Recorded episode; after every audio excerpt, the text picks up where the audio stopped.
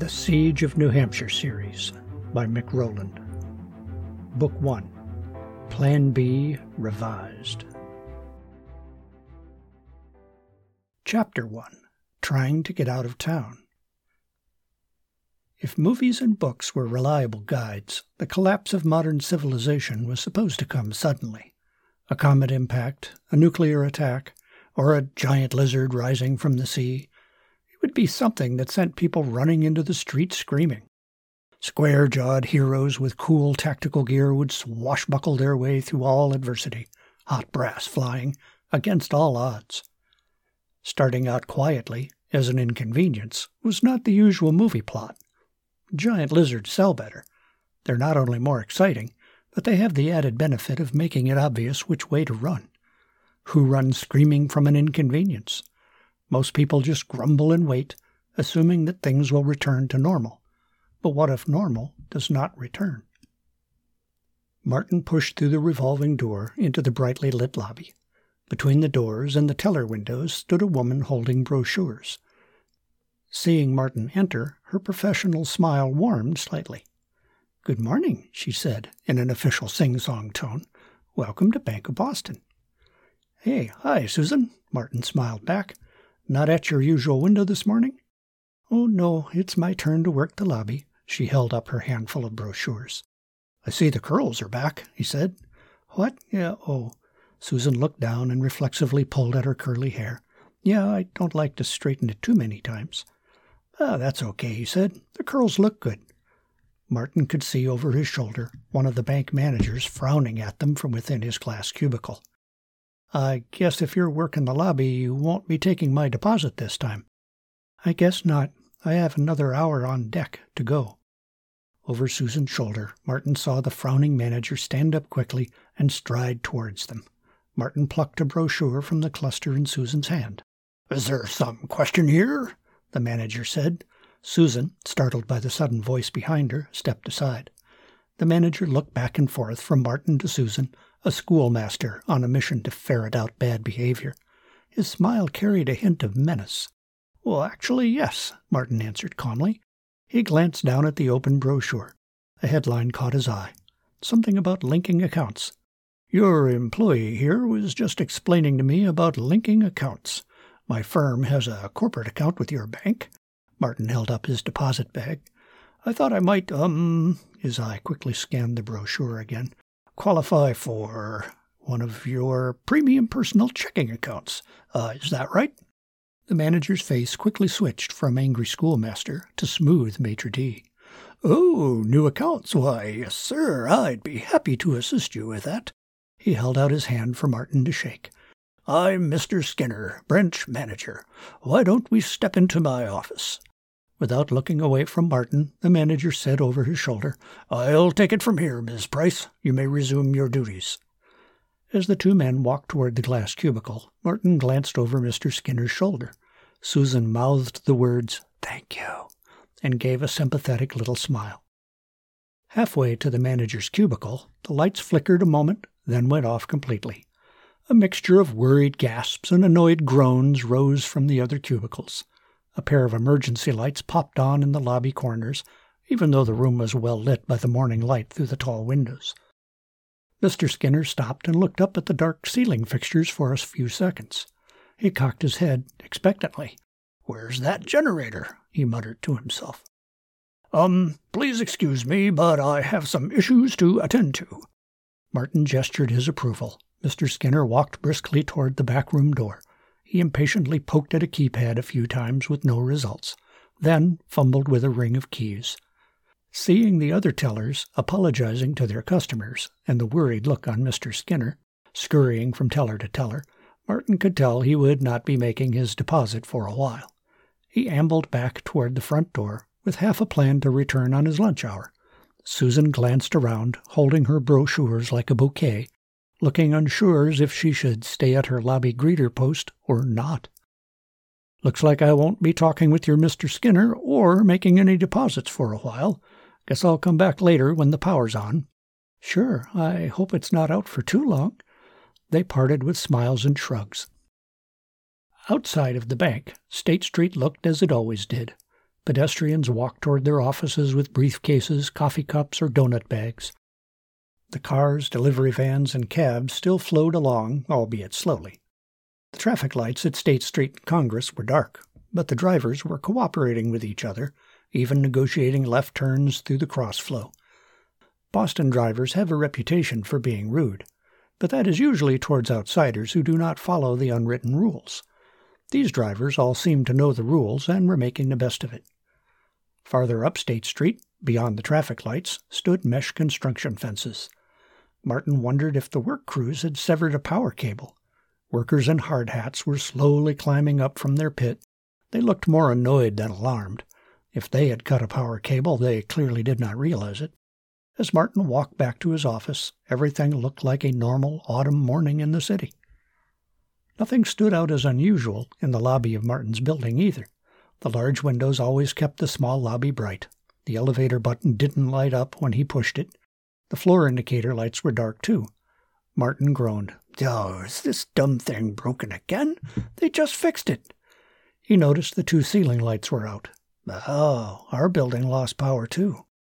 The old narrow elevator was out of service almost more than it was in service so the trudge up the five flights of stairs was nothing new. The darkness in the stairwell, however, that was new. A soft glow from the emergency lights on the third floor landing cast long angular shadows. None of the other emergency lights had come on. The fifth floor offices of Edlogix were twilight dim, even though it was 9:30 in the morning. Light from the small windows did not carry very far inside the old brick offices. "Hey, Brian," Martin stood in front of his boss's desk. No deposit for now. The bank lost power. I see ours is out too. Brian had not looked up or replied, but stared at his phone. Martin dropped the bank bag onto his desk. Hello, Brian. Oh, huh, sorry, what? Brian pulled the earbuds out of his ears. Couldn't do the deposit, Martin pointed to the bag. Bank lost power. Us too, I see. Wonder how long it'll be out. Brian held up his phone. I was listening to the news, hoping to find out what was going on. WBZ was off the air for a while, but they're back on now. Yeah, truth is, so far nobody knows much. I'm wondering if it was that construction crew doing the work up on State Street, suggested Martin. You know, workers cut something they shouldn't have. Yeah, I don't think so, said Brian, with a little shake of his head. It's bigger than just State Street. News is spotty so far, but it sounds like all of Boston is out. He tapped his phone and studied the screen. Boston.com was listing neighborhoods affected, which is most of them, but they haven't updated for over 10 minutes. CNN's got nothing. Fox News says there's power outages in New York and D.C. Tweets have been rolling in like crazy. Martin took out his phone and pulled up his feeds. Hmm, I'm getting them too. City of Manchester. Serious traffic delays due to power outage. Avoid downtown. WMUR TV. State budget meeting postponed. Power out in Concord. Professor Calhoun. Cultures 101 test postponed. Exeter Academy closed due to power outage. Well, looks like parts of New Hampshire are out too. We must be having another good old fashioned New England power grid failure, Martin sighed. Brian was still looking at his phone. I'm getting some retweets from our brother out in Chicago. Lincoln Park is out, Englewood, Shedd Aquarium, near North Side. This extends all the way out to Chicago, too. Oh, oh, here's something new from St. Louis. Check out the hashtag hash outage. Martin tapped that in and scanned the feeds as they quickly scrolled down his screen. Most were the inane reactions of the clueless, with very little useful news. Jared Dunkel.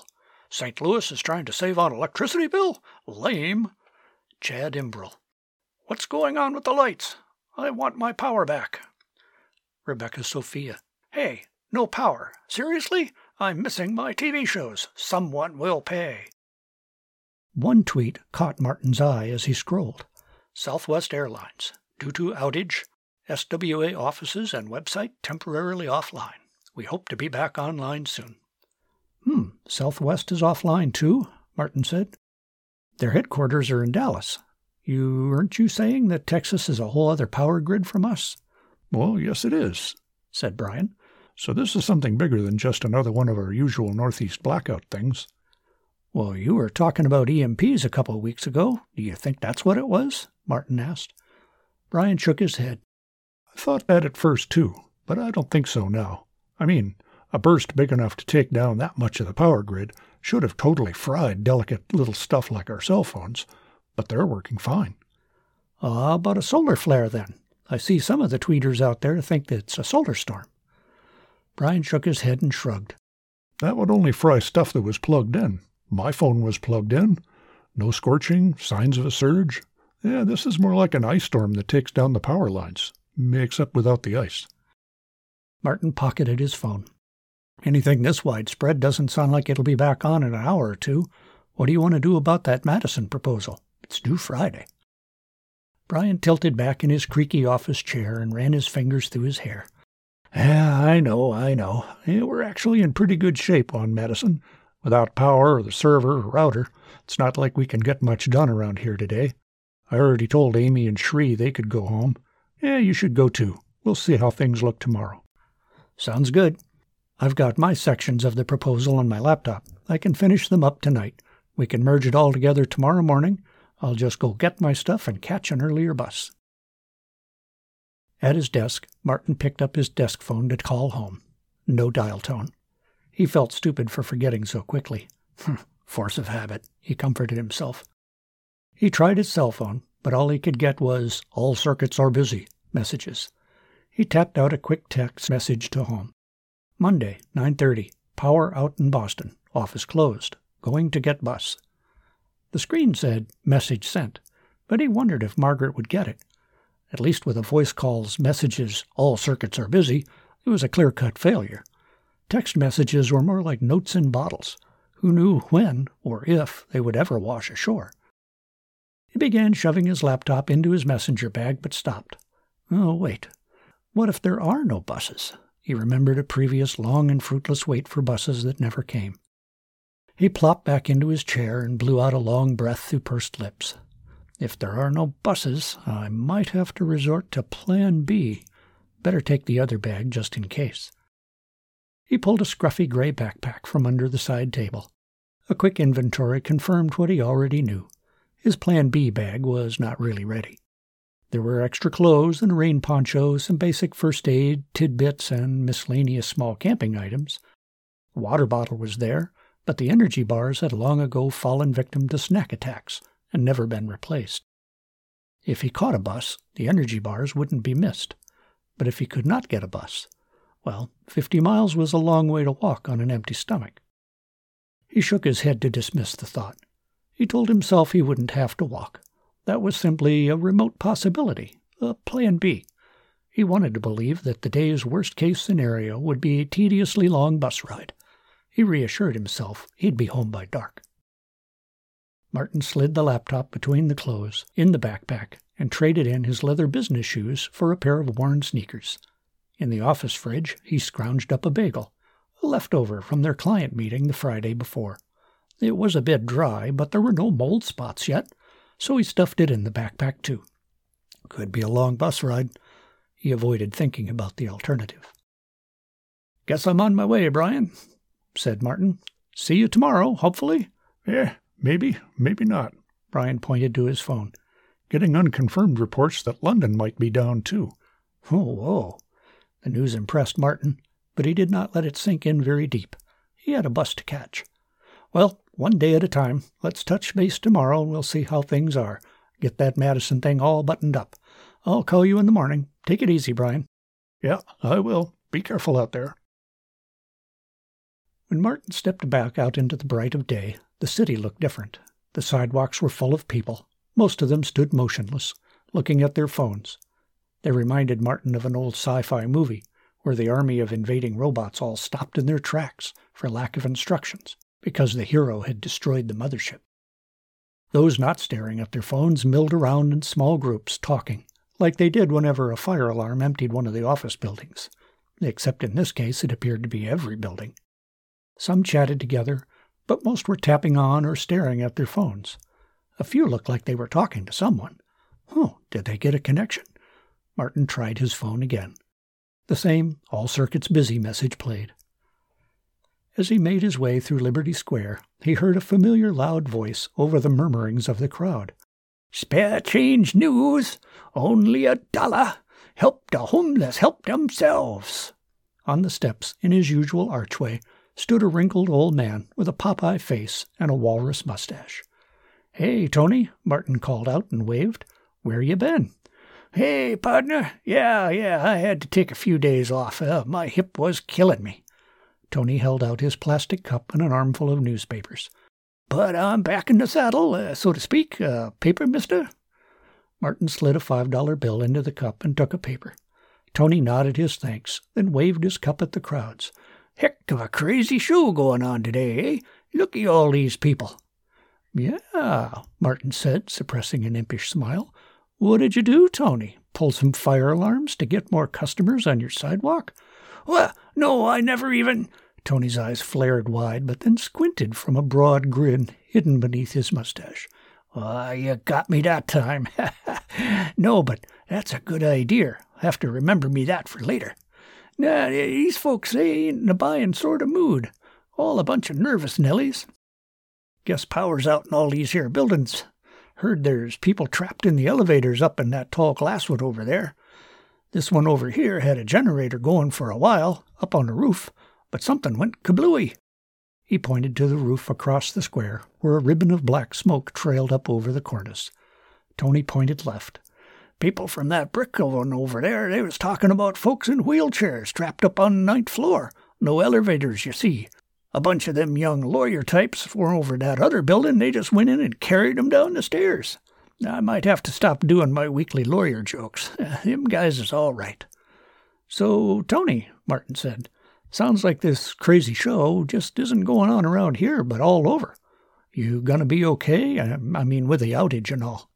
Outage, schmoutage, I just walks. Don't take no power for that.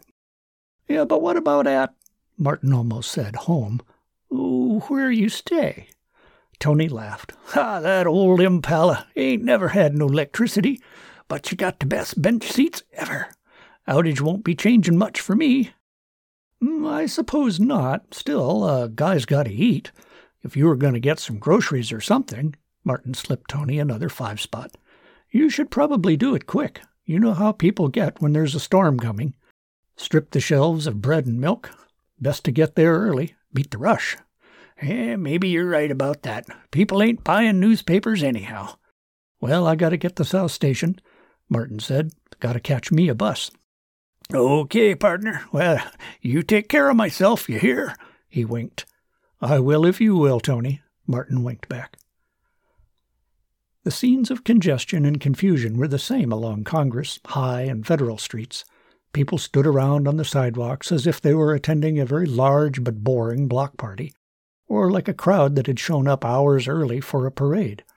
But instead of peering up the street to catch their first glimpses of sports champions on duck boats, they looked up at their buildings or at their phones. Some wore their coats and jackets, others shivered and rubbed their arms, regretting having left their office without their coats.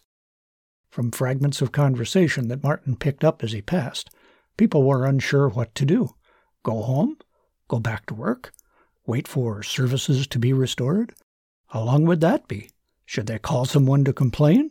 Who do you call? How do you call? Some of them shared news tidbits and guesses for why the power was out. Amid the banal were some colorful theories. Terrorists had blown up Niagara Power. One woman heard that a train full of chemical weapons blew up in New Jersey. Her friend heard that it was a train full of nuclear waste and it blew up in Connecticut.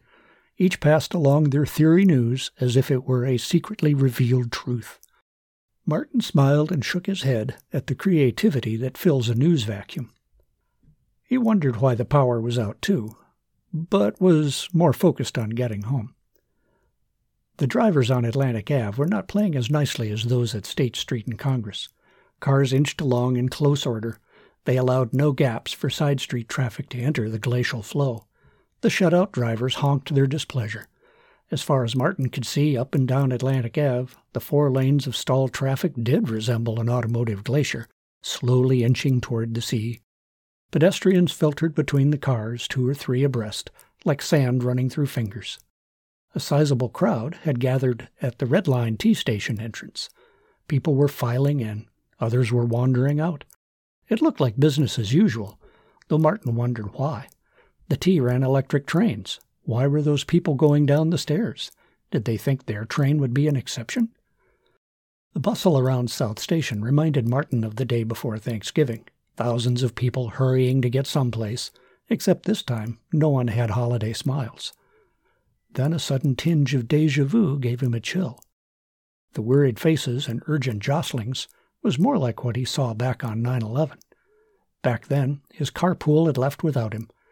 Back in 2001, catching a bus to New Hampshire was his seldom used backup plan to the carpool. The bus station was mobbed back on 9 11. No one was smiling then either.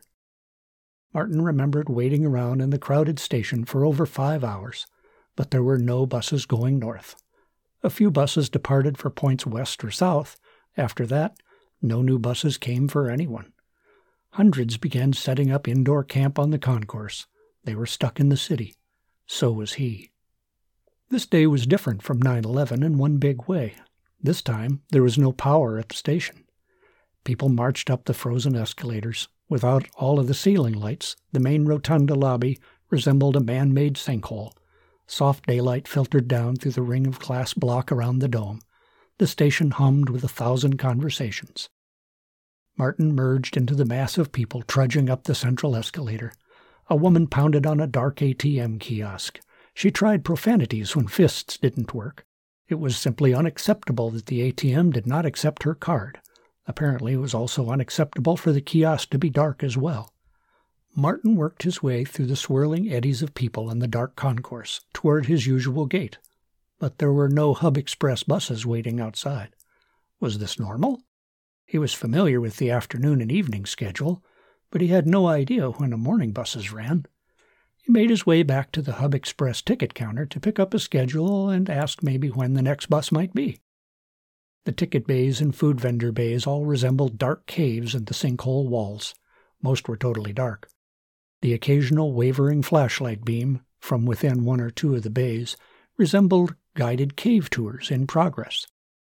In the Hub Express ticket bay, the rows of jostling people were silhouetted by the soft glow of a flashlight shining on the colored back wall. Would be riders were pressed up against the counter, three and four deep, all asking questions at once. Most of what Martin could hear was the whining and angry demands of people wanting tickets Martin already had his commuter tickets. What he needed was a schedule and some information. At one point, the agent's phone bleeped. Martin was surprised that the push to talk service still worked. From the snippets he could overhear, the news was not good. The 10 o'clock bus was stuck in the tunnel from the airport. When the lights went out, a chain reaction fender bender stopped everything. No one was hurt, but the bus was blocked in.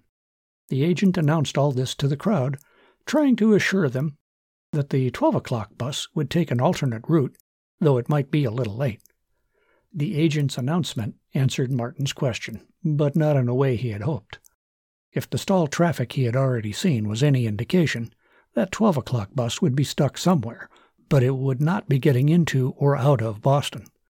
The ticket agent probably knew that, whether he was following company policy to report only happy news, or from a sense of self preservation, the agent was not going to tell all those impatient people that no buses were coming for them. Martin pushed out of the crowd that had formed behind him. He remembered seeing a Concord coach bus a few gates down. His Hub Express tickets were no good for Concord coach, but their buses drove up into New Hampshire too. He overheard two women talking about their bus being the 10 o'clock Concord bus at gate 16. He felt a rush of optimism. It was 9:55. He did not know where the Concord bus stopped. Maybe Salem, Manchester, and then Concord? It didn't matter. All of those were closer to home than Boston. His challenge was getting on without a ticket. He thought he could maybe offer the driver some cash. He maneuvered through the cross flow of people as if fording a neck deep river. He hoped there was enough time to reach the bus. A stop in Manchester seemed likely, and a good compromise. That was not where he parked his truck, but close enough. It would mean a four or five hour walk to get to it. That seemed a small price to pay. Even if he had to ride all the way up to Concord, he could call Margaret and have her come pick him up. Maybe the phones were not all jammed farther north. She would not like having to drive all the way to Concord, but she would do it. The windowless concourse was darker than the rotunda. The only light came from puny emergency floodlights at both ends, and from the headlights of a few buses shining through the glass wall. For a brief moment, the scene reminded Martin of old black and white war movies prisoners of war massed in the yard for a surprise night inspection with spotlights on the guard towers. Hmm, too many old war movies, Martin muttered to himself. The concourse was packed like a stadium lobby just before the gates opened. The air was getting stale with the scent of breath and many perspiring bodies. Martin overheard more fragments of conversations as he squeezed and zigzagged through the jumble of shoulders, backs, and butts. Some were angry at the inconvenience, some were worried about family. Others shared news and questions. Was it all the work of terrorists? Someone heard that there was a leaking LNG ship in the harbor, so officials had cut all the power in the city to prevent sparks. That at least sounded logical, even if wrong. And why would they cut the power in Chicago because of a leaking tanker in Boston?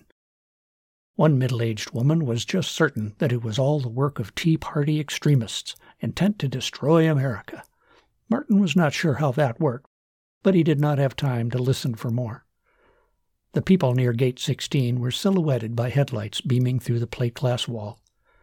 It was the Concord bus, lights on and loading. People had compressed themselves into a solid mass, struggling to get through the single door. Gate 14 had no bus and no crowds at its door. Martin slipped out and joined the side of the crowd on platform 16. Everyone was talking loudly, jostling and trying to climb through the bus door at the same time. Clearly, the driver was inside taking tickets from his seat. Martin inserted himself into the mass of people that flowed towards the bus door. He had a $20 bill folded in his fist. Once aboard, he planned to hand it to the driver and step down the aisle. Maybe the driver would accept it, maybe not. But Martin figured that once he was aboard the bus, the inflowing stream of passengers would make it nearly impossible to send him back off. Being aboard was nine tenths of a ticket, or something like that. The opportunity never came. The bus began backing up while Martin was still several people back. A man and a woman continued trying to jam themselves into the still open door as the bus backed out. Neither got on. They scowled at each other. The remaining crowd at the gate stared in disbelief bathed in red light from the taillights, until the bus rounded the bend and out of sight. Many in the crowd loudly vowed to wait right there where they stood, to be the first in line for the next bus. Hmm, that assumes there'll be a next bus, Martin thought. Martin felt an odd tingling on the back of his neck. Something about the sight of those people scrambling to get onto the bus as it backed away, and those left behind, reminded him of old news footage during the evacuation of Saigon, crowds on rooftops left behind, all reaching up for the last rising helicopter. Was this how it felt to watch the last helicopter leave Saigon?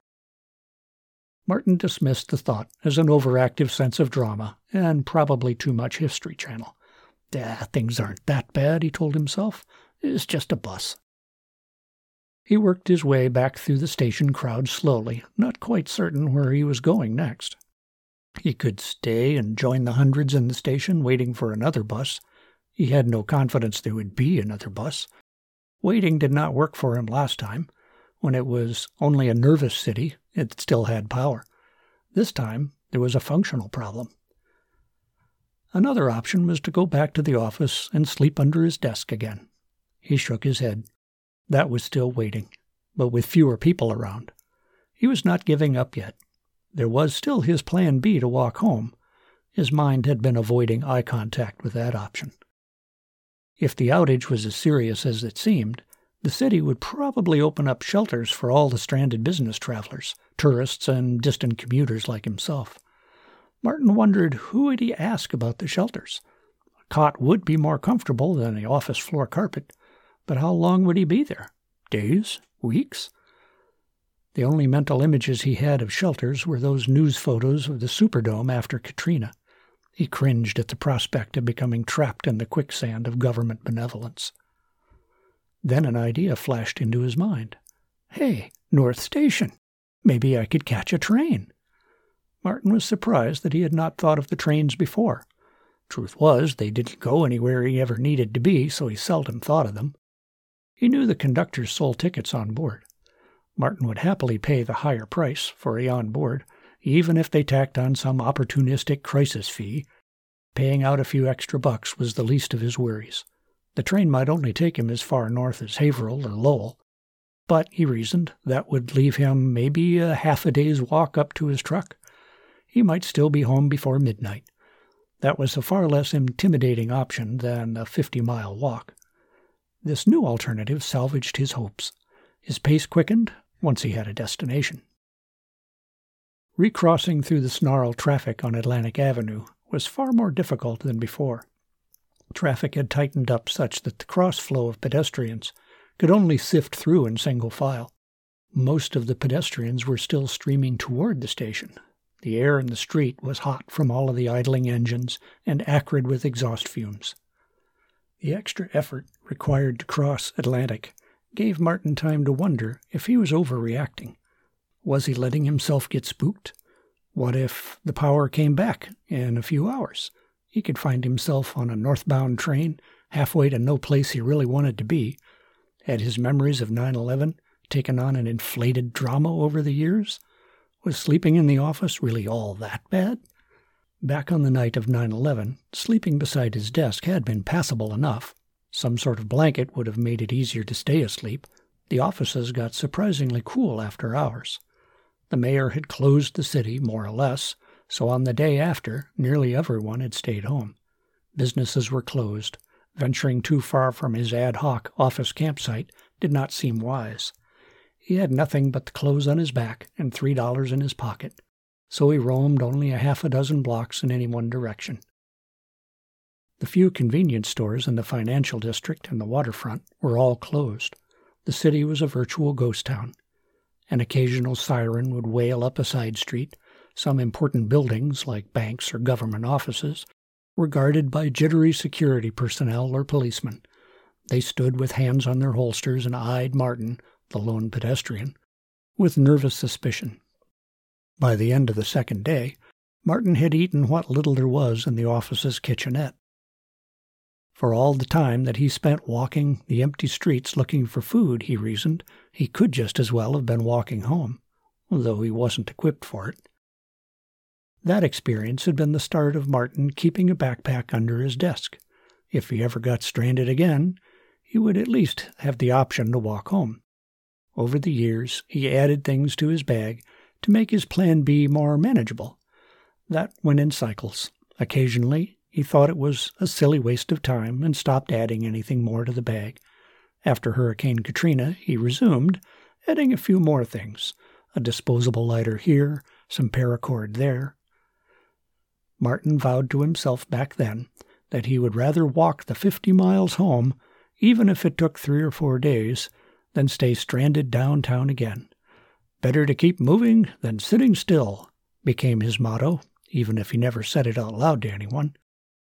Egging him on to continue adding to his bag was the nagging feeling that never quite came into focus that being stranded in Boston the next time could be worse than a couple of chilly nights on the carpet and meals of old cream cheese on oyster crackers. Maybe what made him uneasy about staying in town were the horror stories from Katrina and Sandy, or traveling restrictions that Boston experienced after the marathon bombing. Also, in the corners of his mind, was the frequency with which other cities erupted into bloody riots, as for the thinnest of reasons an unpopular jury verdict, a racial incident, or a sports team not winning their championships. It took surprisingly little for cities, those cathedrals to kumbaya enlightenment, to turn savage.